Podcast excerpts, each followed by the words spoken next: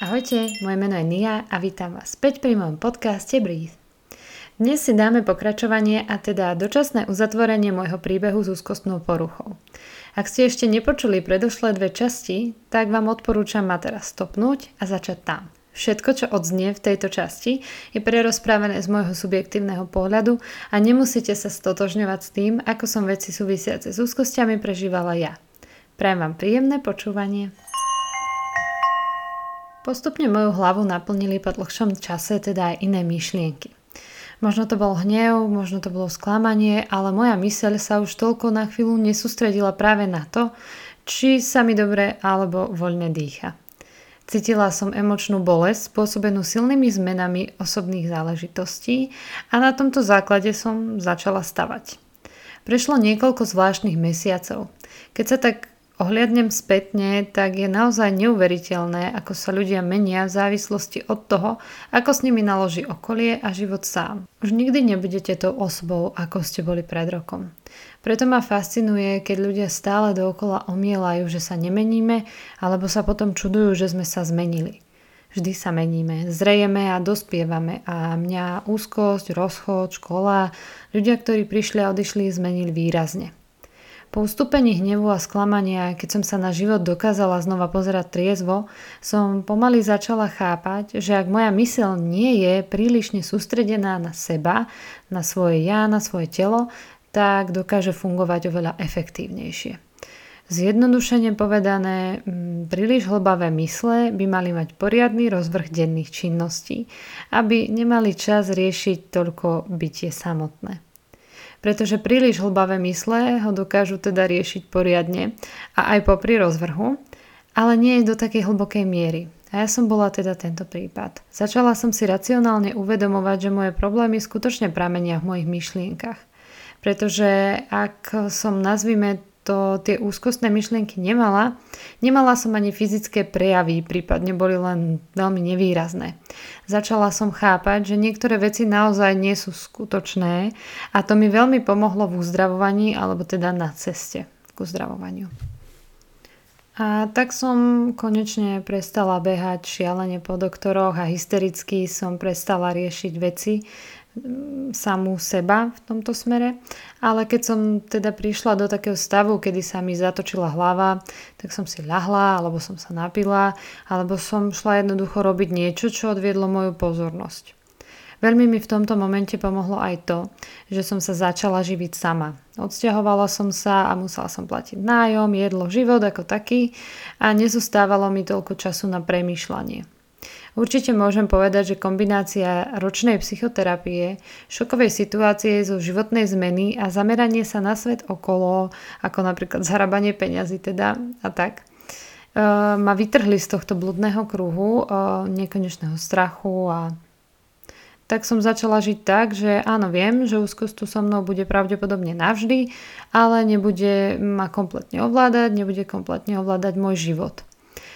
Ja viem, že veľa z vás to malo inak, ale u mňa tá celková situácia po mojej analýze bola vyhodnotená takto. Čím viac mám teda roboty, tým je lepšie. Čím menej mám roboty a zaseknem sa na jednom mieste, tak tým je horšie. Ako som už spomínala, v prípade všemožných chorôb organizmus pracuje tak, že chvíľu sú veci lepšie a stav je stabilizovaný a potom sa zasa začne rozpadávanie domčeku z karát. A ja teraz žijem tak niekde medzi. Rada by som vám priblížila, ako to s mojou hlavou funguje dnes, ako s mojou hlavou bojujem vlastne dodnes.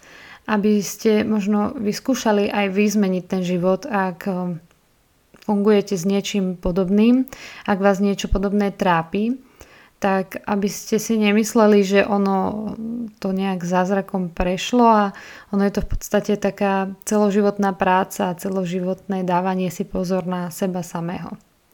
Ja som vždy hľadala ľudí okolo seba, ktorí už boli za tým najhorším alebo uh, ktorí by ma nejako inšpirovali v tom, ako tie veci zmeniť, ako potlačiť tie symptómy. No, takže chcela by som vám teraz hrnúť vlastne, čo ma trápi dodnes a ako s tým tak viac menej bojujem, ale chcela som k tomu ešte dodať predtým, ako to tu začnem rozoberať, že najdôležitejšie teda je um, príliš sa nešpárať v tých pocitoch. Akoby proste žiť s tým, vedieť, že áno, je to mojou súčasťou, ale brať to tak, že je to mojou súčasťou, ale už sa nepotrebujem rozoberať. Už som to rozoberal roky predtým, mesiace predtým a viem, že teraz už som za tým.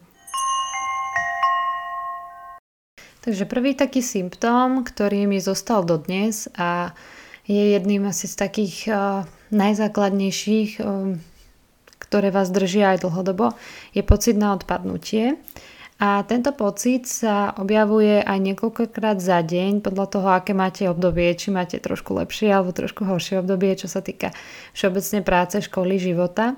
A je to veľmi ťažko opísateľný stav. Je to taká proste slabosť, taký predkolapsový stav, dalo by sa to k tomu prirovnať, to asi väčšina ľudí pozná a väčšinou ma tento pocit zasahuje hlavne v nejakej vypetej situácii alebo napríklad aj pri dlhšom státi alebo keď sa nachádzam na nejakom mieste, kde mi je fakt veľmi nepríjemne a chcela by som odtiaľ odísť.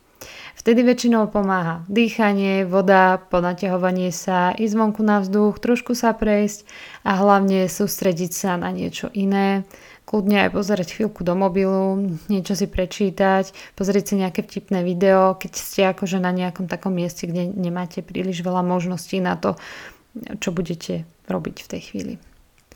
A druhým príznakom, ktorý sa stále akože drží na, určitom, na určitej hranici je zrýchlený tep, aj keď dnes už v pokoji samozrejme takéto tepy nemám. Uh, väčšinou sa to vyskytuje fakt len pri takých tých veciach ako ostatným ľuďom, ako keď ste chorí, alebo keď máte naozaj stres, alebo čokoľvek takéto pri cvičení. Ale niekedy ma proste, keď vidím napríklad na tých hodinkách, že ten tep sa zvýšil, tak zostanem taká zarazená z toho, hovorím si prečo a tak Hnevá ma to, lebo je to nepríjemné, to človek fakt cíti v krku, jak vám tam tí uh, žily, tepný, cievy, všetko vám tam uh, sa nafúkuje. A vtedy tiež pomáha dýchanie, nejaké také dýchové cvičenia a hlavne mm, u mňa uvedomenie si, že proste je to organická vec, že už sa, už sa toho proste nebojím, už sa toho nemusím báť a že za chvíľku to bude aj tak preč. Používanie racionálnej mysle je niečo, čo pri úzkostných poruchách jednoducho musíte zapájať, musíte sa naučiť pracovať s tou vlastnou myslou a je to jediné, čo vás dokáže udržať nad vodou. Racionálne zhodnotenia, fakt, že nedovolíte vlastnému telu a hlave hneď vybuchnúť, dáte si povedzme 10-15 minút na zhodnotenie stavu a jednoducho počkáte. Počkáte a o tých 10-15 minút si poviete, že či je vám stále rovnako zle ako pred pár minútami, alebo je to už vlastne preč. Lebo väčšinou tie akutné pocity, paniky trvajú práve do tých 20 minút. Zvyčajne to veľmi pomáha a sami pochopíte po pár takýchto skúškach, kedy naozaj tomu dáte priestor, keď si uvedomíte, že dobre za tých 10 minút sa mi asi nič vážne nestane, mám na to čas si dať tých 10 minút, tak budete zase o krok vpred. Samozrejme sú aj fyzické, organické veci, ktoré e, vyžadujú aj tých 10 minút, ale ja si myslím, že tá intenzita a tá extrémnosť, e, to je jasne viditeľné a teda asi by sme to všetci spoznali, keby išlo o niečo horšie. Ďalším bodom, ktorý tu mám napísaný, je nemožno sa nadýchnuť. A ja som už o tom tu predošlé dve časti dosť rozprávala, ale toto je taký môj chronický neustály problém a prichádza to bez zjavnej príčiny. Pomáha na to tiež asi len počkať a nepanikáriť. Ono pri tom dýchaní je strašne dôležité, aby ste nespanikárili, keď sa vám nepo, nepodarí taký ten poriadný hlboký nádych a chvíľku počkať, zastaviť sa, nadýchnúť sa. Vtedy vlastne pochopíte, že ide o iba taký nejaký skrat a vy môžete ísť ďalej. A ono to má dosť ľudí, čo tak, čo tak pozorujem a počúvam. Štvrtým takým symptómom, ktorý pretrváva do dnes a u mňa je asi takým najnepríjemnejším je zvláštne pocity vlnenia. Mám tu poznačené, že ako na lodi. Toto je asi môj najhorší, neustále pretrvávajúci príznak, keď si ľahnem do postele a som ako na lodi. Cítim pokojné vlnenie, ale to vlnenie proste vy ho nechcete cítiť. Žiadne vlnenie. Ale mám pocit, že som proste na niečom, čo nie je pevne položené, alebo ma potom krúti do jednej strany.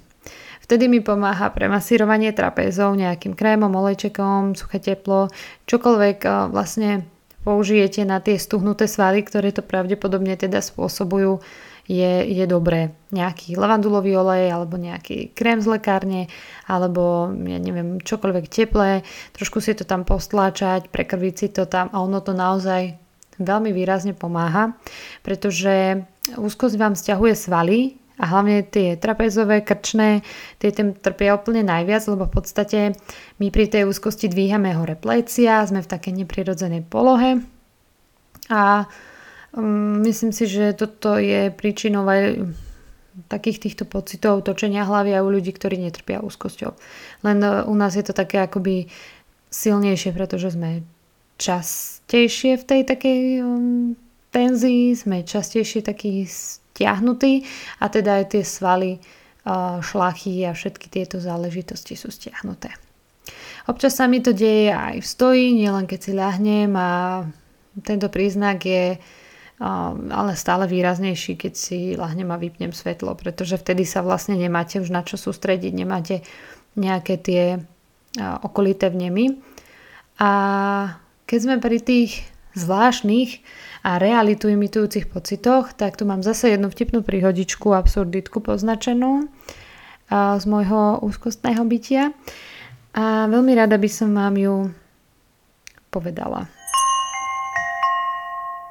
Onoho času, keď som ešte nebola tam, kde som dnes, sa okrem všemožných zvláštnych pocitov pridala aj taká veľmi kuriózna špecialitka, ktorá je už veľmi um, za hranicou nejakej fantázie a rôznych výplodov. A tým, že vy ten organizmus necháte veľmi dlho v takomto pripravenom stave na nejaký boj, tak veľmi ťažko získate nejaké racionálne uvedomovanie si od vlastnej hlavy. Takže ona ako keby vypína to racio a vy sa púšťate naozaj do takého lesa záhad, kde sa dejú veci, ktoré vy pociťujete ako skutočné a to racio tam nemá už veľmi nejakú, um, nejaké svoje hodnoty, takže vy idete vlastne do takých tých vôd, kedy Naozaj už vidíte aj farby.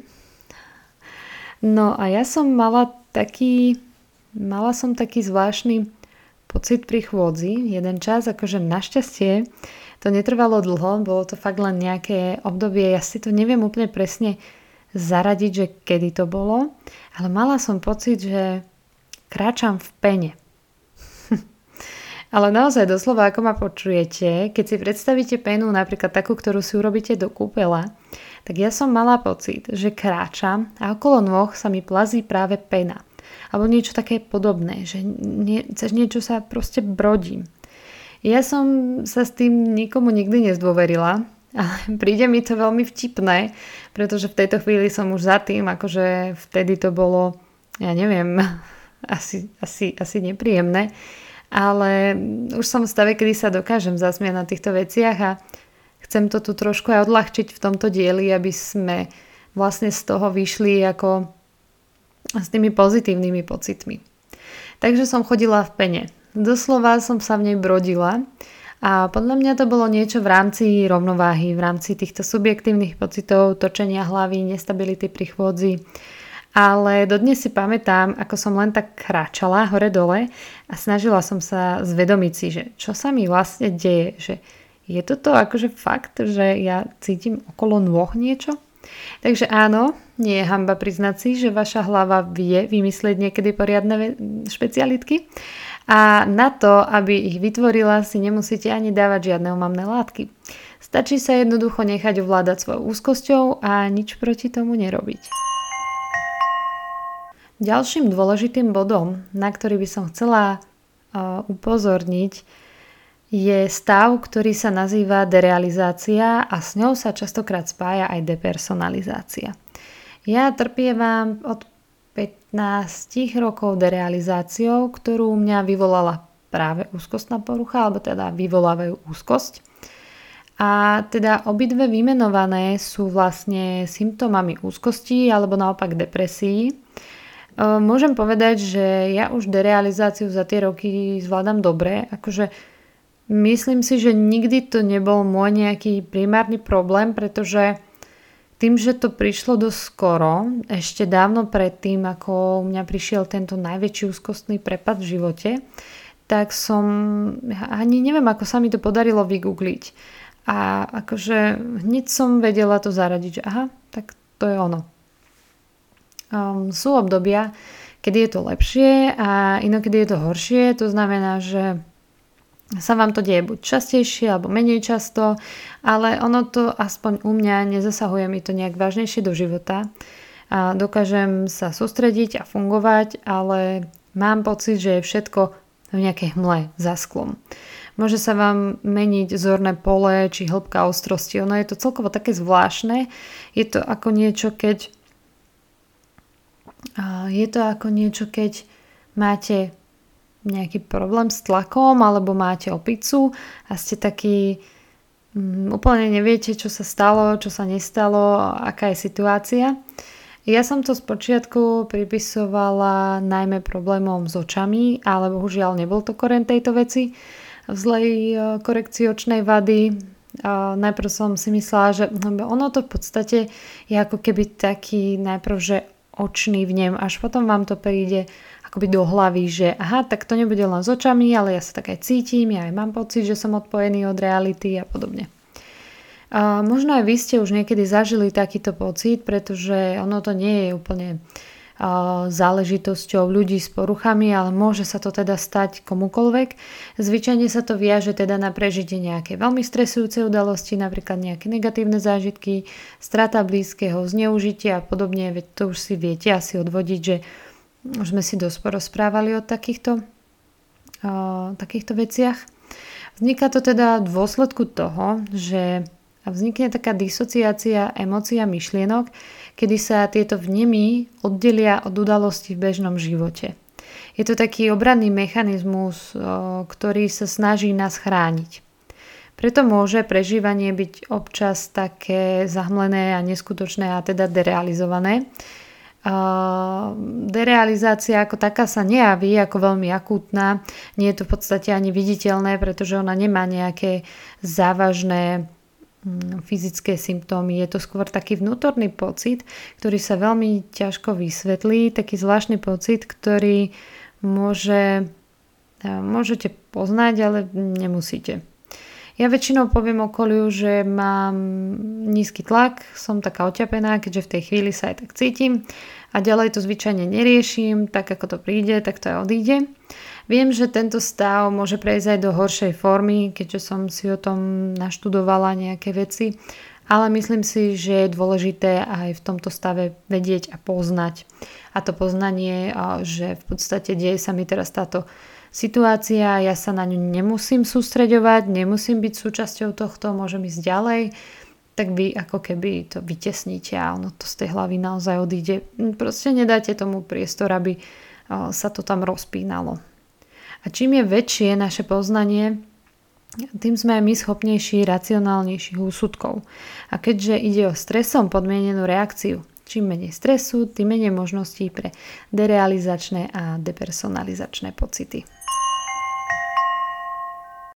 Keďže to tu dnes tak uzatváram po tejto minisérii, snažím sa tak trošku bilancovať nad tým, že čo sa všetko stalo, aby sme to mali ako takú kocku, ktorá má nejaký začiatok a nejaký koniec, um, tak by som veľmi ešte chcela spomenúť takú jednu, uh, jeden suvenír, ktorý mi po tých rokoch zostal, ktorý uh, som riešila teraz v aktuálnej dobe. A po rokoch bojovania s úzkosťami, panikami a podobne uh, som si tak nejako, neviem, či som si k tomu prišla, alebo ako to prišlo, kde sa to vzalo, alebo to tu so mnou bolo odjak živa a nikto ma na to neupozornil.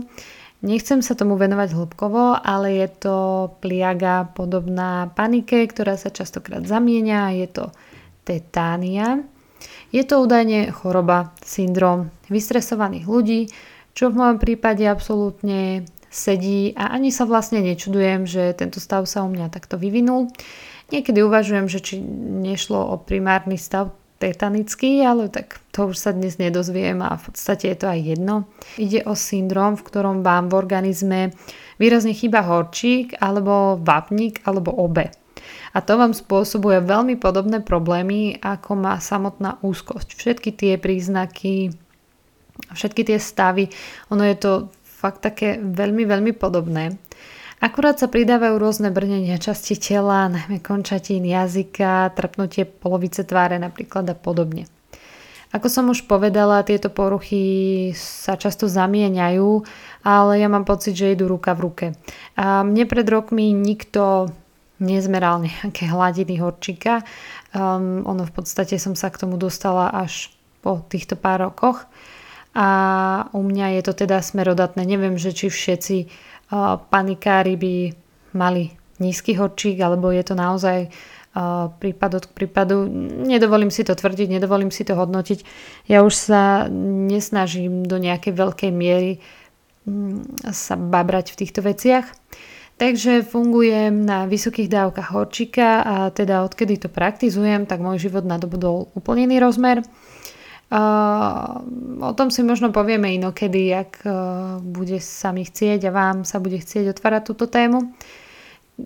Teraz si tu pripadám ako úplný tragéd, že vám toto všetko takto sypem, že čo ako, ale najdôležitejšie na tom je to, že vlastne tento príbeh uh, podrobne rozprávam pre vás, aby ste si uvedomili, že duševné zdravie viac nemusí byť tabu, nemusíme sa zaň hambiť, nemusíme sa mm, hambiť priznať, že cítime, e, čo prežívame alebo z čoho máme strach, pretože sme mysliace bytosti, teda väčšina, dúfam.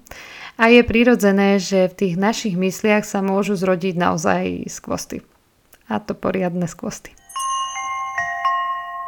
A čo by som vám ešte ďalej rada povedala k tejto téme, ako sa blížime ku koncu rozprávania, tak som si uvedomila, že to je veľmi, veľmi dôležité spomenúť. Že čo mi vlastne pomáha. Čo mi pomohlo, čo mi pomáha s úzkosťou, s panikou, s tetániou, to je úplne jedno. Všetko je to proste jedna taká, eh, jeden taký spoločný menovateľ problémov v živote. A ja by som teda chcela spomenúť eh, režimové zmeny, ktoré sa udiali a všetko, čo tu poviem, som naozaj eh, brala s veľkou vážnosťou, pretože um, ono sa to všade píše, vo všetkých článkoch, vo všetkých knihách, ale ruku na srdce, kto to reálne plní. Kto reálne si splní všetky tieto body, ktoré vám tu vymenujem, aby sa cítil lepšie. No, mne to trvalo dlho, nebudem klamať, ale myslím si, že dnes už som na takom mieste, alebo teda v takom stave životnom, kedy to dokážem všetko plniť. Je to moja prírodzená záležitosť a už nejakým spôsobom to ani nemám potrebu meniť. A keď náhodou vypadnem z toho kolečka, tak hneď to cítim. Dôležité pre mňa bolo v prvom rade naučiť sa pravidelne spávať. To znamená, ísť si ľahnuť v rovnakom čase a včas. Ja som priebehu minulého roka chodievala spať o čosi neskôr, len také nejakej 12. a budila som sa o nejakej tej 6. 6 niečo ráno, 6.30. Ja som chronotyp delfín, takže mám problém s udržaním súvislého spánku, ale na poriadne vyspanie mi stačí teda tých 7 hodín, čo sa snažím aj dodržovať. Takže od toho minulého roka som urobila pokrok v tom, že chodím spávať medzi tou 10. až 11 a ja stávam pomerne skoro kvôli práci, kvôli tomu, aby som sa stihla prepraviť a naraňajkovať pokoj ráno, tak stávam 5.50. Mne v princípe toto stávanie nevadí, nemám z toho, s tým žiaden problém, nemám z toho žiadne nepríjemné pocity. Dôležité je ísť včas spať a naučiť sa chodiť pravidelne spať a dopriať si uh, toľko spánku, koľko to vaše telo potrebuje. Dôležité je teda aj neplnocovať a včas stávať. To znamená, že často nám práve úzkosť spôsobuje to, že sme dlho do noci hore, lebo naše telo je také oblbnuté, alebo vstávame povedzme na obed, kedy tiež to telo je už také, že ono by už aj niečo robilo. Aspoň u mňa to tak bolo, že čím dlhšie som vyspávala, tým nejak horšie som sa cítila. To znamená, že aj vo voľných dňoch chodím spať približne v rovnakom čase ako počas pracovných dní a teda, ako som spomenula, medzi 10. a 11. a vstávam niečo pred 6. Ďalším dôležitým faktorom je vyvážená strava. A ja viem, že to si prečítate absolútne pri všetkom, ale je to tak. Čím viac sa zbavíte a eliminujete spracované potraviny a budete jesť proste nespracované zeleninu, ovocie, tak to vaše telo sa absolútne dokáže transformovať. A to aj po fyzickej stránke. Nebudete mať problém s chodením na záchod, nebudete mať problém s bolestiami brucha, keď si dáte pozor na to, aby ste nejedli veci, ktoré vám škodia alebo ktoré sú všeobecne škodlivé tak to je naozaj kľúč k zdravému telu aj k zdravej hlave a myslím si, že to nemusím viacej eh, rozvádzať, pretože to všetci vieme. Eh, ďalej je to veľmi dôležité doplňovanie vitamínov a minerálov podľa takých tých mm, vlastných preferencií, eh, čo vám chýba, čo vám treba, ale tak myslím si, že každý vieme, že čo približne mm, potrebuje to naše telo doplniť. Ďalej je to určite fyzické cvičenie, Proste nájdete si cvičenie, ktoré vám vyhovuje. Ja tu nebudem hovoriť, že teraz máte robiť toto, tamto, hento. Je to vždy na tom človeku, čo tak nejako súzni s tým jeho telom, s tou jeho dušou, s jeho prácou, s jeho koničkami. Vždy sa dá, nájsť nejaký uh, pohyb, ktorý môžete vykonávať niekoľkokrát v týždni a bude vám prinášať radosť.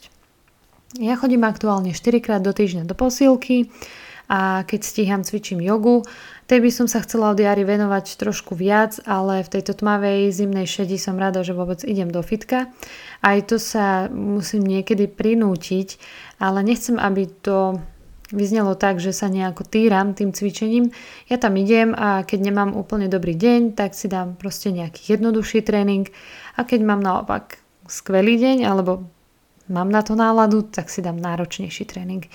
Pokiaľ vy nie ste športovci, nedete na súťaž, nikto vás neplatí za to, aby ste podali výkon, tak je to vlastne iba na vás, ako si nastavíte tie tréningy, aby vám to bolo príjemné, aby vám to zapadalo do toho programu. Ale to fyzické cvičenie je niečo neskutočné pre telo a hlavne pre hlavu. Ďalej by som chcela spomenúť meditácie. Nepredstavujme si meditácie nejakých mníchov, nepredstavujme si nič náročné. Môže to byť absolútne jednoduchá cesta, že si pustíte nejakú vedenú meditáciu, napríklad ich kopec na YouTube, alebo myslím si, že aj na iných platformách a môžete si pokojne lahnúť, môžete si sadnúť, je to pre veľa ľudí ešte také nepochopiteľné, ale myslím si, že už ideme do takej tej fázy, kedy uh, ľudia to začínajú chápať, aké je to uvoľňujúce a blahodárne. Takže toto určite odporúčam a veľmi rada by som sa takýmto vedeným meditáciám venovala aj na tomto podcaste niekedy v budúcnosti. V ďalekej budúcnosti. Uvidíme. Zároveň je veľmi dôležité, aby ste si robili program. A už keď som to tu tak vymenovala, ten spánok a jedlo a fitko a meditácie, tak si myslím, že už mm, tak akože celkom si dávame dokopy nejaký ten celodenný program. Plánovať deň, chodenie do práce si, plánovať si prácu, ktorú budete vykonávať, chodiť medzi ľudí, aby ste si to vlastne vyvážili ale v podstate keď pracujete s ľuďmi, tak je to také, že snažíte sa nájsť si ten čas aj pre dobíjanie batériek a to platí aj pre extrovertov, že to dobitie batériek, strávenie takého toho kvalitného času sám so sebou alebo s partnerom je tiež veľmi dôležité. Takže plánovanie, plánovanie si práce, ale plánovanie si oddychu, plánovanie si celého dňa, to je fakt veľmi prínosné. Tiež pomáhajú prechádzky, a príjemné rozhovory s človekom, ktorý vám rozumie. Um, z tých nejakých takých zlozvykov, ktoré poznáme asi všetci, tak viac či menej, tak je určite dôležité vyhybať sa cigaretám, alkoholu, drogám, kofeínu. Uh, tiež chodenie na párty počas ktorých e, na 99,9% úzkostný človek dostane vlastne tú úzkosť, je tiež také nevhodné a je dobre to obmedziť a ak sa stretávate s týmito pocitmi a chodíte stále žiť, tak skúste sa zamyslieť nad tým, že možno to trošičku obmedziť, dať priestor e, tomu telu si oddychnúť a možno aj na tej párty povedzme raz za dva týždne, raz za mesiac vám bude príjemnejšie ako každý piatok niekde skákať a pritom je vám vlastne zle. Dôležité je samozrejme aj zbaviť sa toxických ľudí vo vašom okolí a pre každého jedného z nás je toxický človek a toxicita niečo iné, ale myslím si, že často a veľa ľudí z nás má práve úzkosť z nejakých ľudí. Už to samo o sebe, že trávite príliš veľa času s niekým a netrávite dosť kvalitného času sám so sebou, môže samo o sebe prinášať tie zlé pocity, to, že si nemáte kedy vydýchnuť, že sa stále musíte nejako tváriť, nieký byť, nemôžete sa uvoľniť. Um, je to len môj subjektívny pohľad. Vychádzam naozaj len sama zo seba, vy to môžete mať úplne inak, ale hovorím za mňa a za tých, ktorí to majú takto. Um, všetci máme teda do určitej miery úzko z niekoho, kto buď nám nedovolí sa vyvíjať, nedovolí nám pracovať na sebe. A často sú to aj partneri, často sú to blízki ľudia, niekedy sú to fakt aj um, rodinní príslušníci. A potom je veľmi dobré tieto vzťahy naozaj eliminovať, snažiť sa na to povznieť a tráviť s nimi obmedzený čas. Pretože tí ľudia, ktorí nám nedovolia rásť, nedovolia nám mm, ísť dopredu stále, tak oni to nemusia robiť vedome, môžu to robiť podvedome. Ja nehovorím, že sú zlí, ale jednoducho treba analyzovať to, kto mi veľmi neprospieva. Toto všetko som sa učila veľmi dlho. Ale dnes viem, že je naozaj toto všetko, čo som tu spomenula, taká nepriestrelná kombinácia a všetko z uvedeného sa snažím dodržovať a myslím si, že od minulého roka, od začiatku minulého roka som dosť akože na tom zapracovala, pretože ja som napríklad mala problém vytesniť ľudí, ktorí sú toxickí, mala som problém sa zbaviť ľudí, ktorí mi neprospievajú, pretože ja som presne ten typ človeka, ktorý najprv hádže vinu na seba. Takže musela som sa naučiť ako keby príjmať lásku a príjmať kamarátstvo také, aké si naozaj ja zaslúžim a nie um, také, ktoré si myslí niekto iný, že si zaslúžim. Čo sa týka ešte toho fajčenia, tak som sa chcela pochváliť. Už je to viac ako 4 roky, čo nefajčím a chcem vás teda veľmi motivovať, že sa to dá. Aj keď som nebola úplne tuhý typický fajčiar, ale akože mm, fajčila som teda denne. Čo sa týka alkoholu, tak ten nepijem teraz od nového roka, ale mm, ja som nikdy nebola nejaký alkoholik, aj keď to tu spomeniem, tak väčšinou to naráža na veľmi príležitostné situácie, kedy asi každý z nás mal nejakú takúto príležitosť alebo na taký ten mladší študentský vek, keďže ja už nemám ten mladší študentský vek. Takže keď hovorím o tom alkohole, tak väčšinou sa bavíme teda o nejakom pivku a podobne. Um, tvrdý alkohol, a tak to sme si asi nikdy neboli úplne kamaráti, alebo vo veľmi mladom veku, keď sme ešte všetci vládali, hej, že. No takže, takže tak, Takže tieto dve veci sú veľmi dobré držať ako keby čo najďalej od vás pretože aj po jednom, dvoch pivách na druhý deň môžete mať úzkosť. Môžete byť neproduktívni, môžete byť nie tým, kým ste bežne a naozaj, keď sa mi aj stalo, že som si dala čo je len jedno pivo, však ja som po jednom pive opitá, tak na druhý deň som nevedela podať taký výkon, nevedela som sa sústrediť, búšilo mi srdce, takže pre mňa alkohol a cigarety teda sú absolútne mimo. Čo sa týka uh, drog a kofeínu, tak to, to nikdy nebola moja obľúbená činnosť. Ja kávu nepijem, ja som kávu pila možno 5 krát v živote a vždy to skončilo zle. A tak k tým drogám asi ja nemusím nič hovoriť. Toto nie sú veci, ktorým by som sa ja rada venovala a verím, že ani vy nie, pretože um, to môže skutočne veľmi ublížiť, narobiť veľkú šarapatu v hlave. Mm, aj len obyčajná uh, tráva môže u ľudí, ktorí sú skutočne náchylnejší môže vyvolať aj, môže vyvolať aj veľké problémy. Um, takže treba sa nad tým zamyslieť, či nám všetkým stojí za to nejaké chvíľkové uh, opojenie. Neviem to opísať, neviem fakt, či nám to stojí nejako za to. A v podstate my hlúpneme. My na takýchto veciach hlúpneme, náš organizmus je uh, tak naučený, alebo teda tak uh, nastavený, že keď budete, ja neviem, vy uh, fajčiť trávu povedzme od tých ja neviem, 13, 14 do nejakej tej 30 tak už 30 budete pekne spomalení a proste chcete to, to, tak potom to nikam nedotiahnete. Tak, akože to nejde ruka v ruke. Ja mám veľmi rada čistú mysel, čistú hlavu a u nás samozrejme najväčšou drogou na Slovensku je v prvom rade alkohol, ktorý je legálny a ja veľmi nerada vidím opitých ľudí. Aj napriek tomu, že ako hovorím, nepijem teraz od nového roka, ale bavíme sa fakt o minimálnych množstvách alkoholu, tak sa mi to celý život maximálne hnusí a ja som veľmi proti tomu, aby boli reklamy na alkohol, aby to bolo príjmané ako niečo normálne, pretože to nie je normálne. Ničí to ľudí, ničí to rodiny, ničí to uh, deti. Takže myslím si, že s týmto by Um, teda bez tohto by bol svet oveľa lepší a verím, že ani vám, vašim úzkostiam a vášmu životu to neprinesie nič dobré. Samozrejme, keď sa chce niekto opiť na narodky alebo príležitosne raz za čas, tak nech sa páči. Ale myslím si, že aktívnejšie pitie neprinieslo ešte nikomu nič dobré.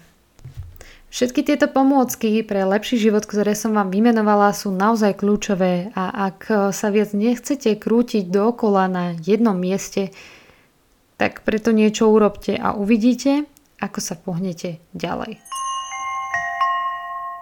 Popri usporiadaní si myšlienok pre toto dočasné uzatvorenie tejto témy um, som si uvedomila, že toto celé môže pôsobiť tak, že sa len jednoducho veľa riešim, riešime.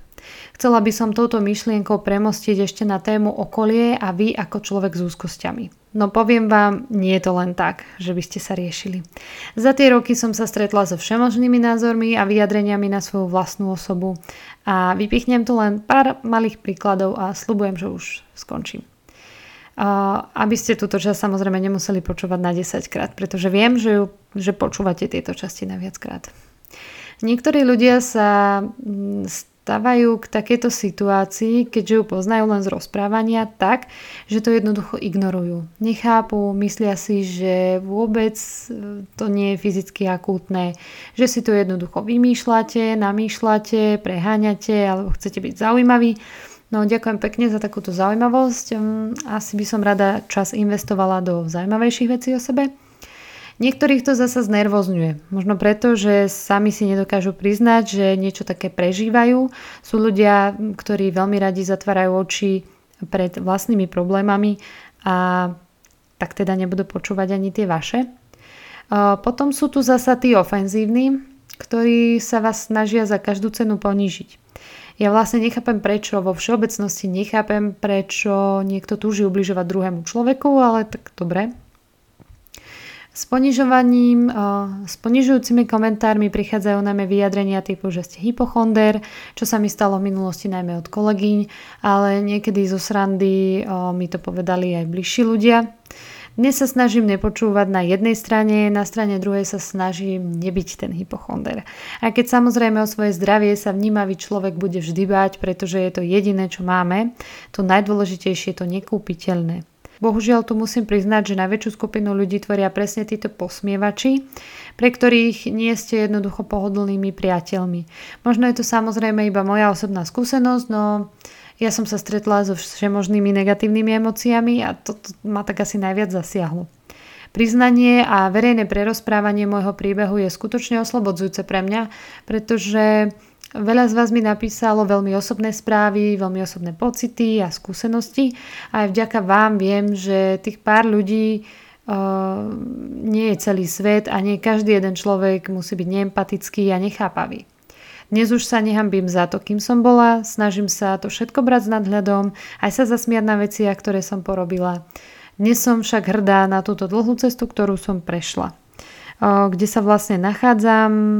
Každý deň si opakujem, že som veľmi statočná a veľmi silná. A ak prežívate niečo podobné aj vy, nebojte sa pochváliť sa. Nemajte zlé pocity za to, že poviete áno, toto som urobila veľmi dobre alebo urobil veľmi dobre, veľmi som sa snažil, snažila, dostala som sa tam, kam som chcela. To okolie vždy bude nejakým spôsobom do vás rýpať, nech robíte čokoľvek, nech máte akúkoľvek chorobu, tak e, nie všetci to príjmú, nie všetci e, sú takí empatickí, nie všetci to dokážu pochopiť, ale keďže my sme empatickí, tak dokážeme chápať zase ich, že dobre, nejak im to nejde do hlavy, nejak im to vadí alebo niečo. E, samozrejme, stretávam sa už v dnešnej dobe v tomto období práve s ľuďmi, s ktorými sa dá o tom porozprávať a veľa, veľa eh, ľudí má práve aj nejaké také jednotlivé skúsenosti s úzkosťami a povedia, že aj keby som to mal nejak dlhšie zažívať, tak to by bolo asi náročné. Takže nie je to všetko čierno-biele. Moje rozprávanie na konci. Som veľmi rada, keď ste počuli teda celý príbeh, nahliadli tak do sveta, ktorý možno nepoznáte, alebo ste sa v tomto príbehu našli. Dúfam, že bude aspoň jeden jediný človek, ktorému moje rozprávanie pomohlo natoľko, že sa rozhodol alebo rozhodne zmeniť nejaké veci a pretože toto všetko by potom nadobudlo pre mňa úplne iný a vyšší zmysel. Ďakujem vám za priazeň a za všetky milé slová, ktoré mi píšete. Veľmi si to vážim skutočne najviac od srdca. Na budúce sa už budem venovať iným témam a inej oblasti. Tak dovtedy buďte zdraví, buďte na seba a okolie dobrí, rozdávajte lásku, pretože to je to, čo tento svet veľmi potrebuje. Majte sa krásne a ahojte!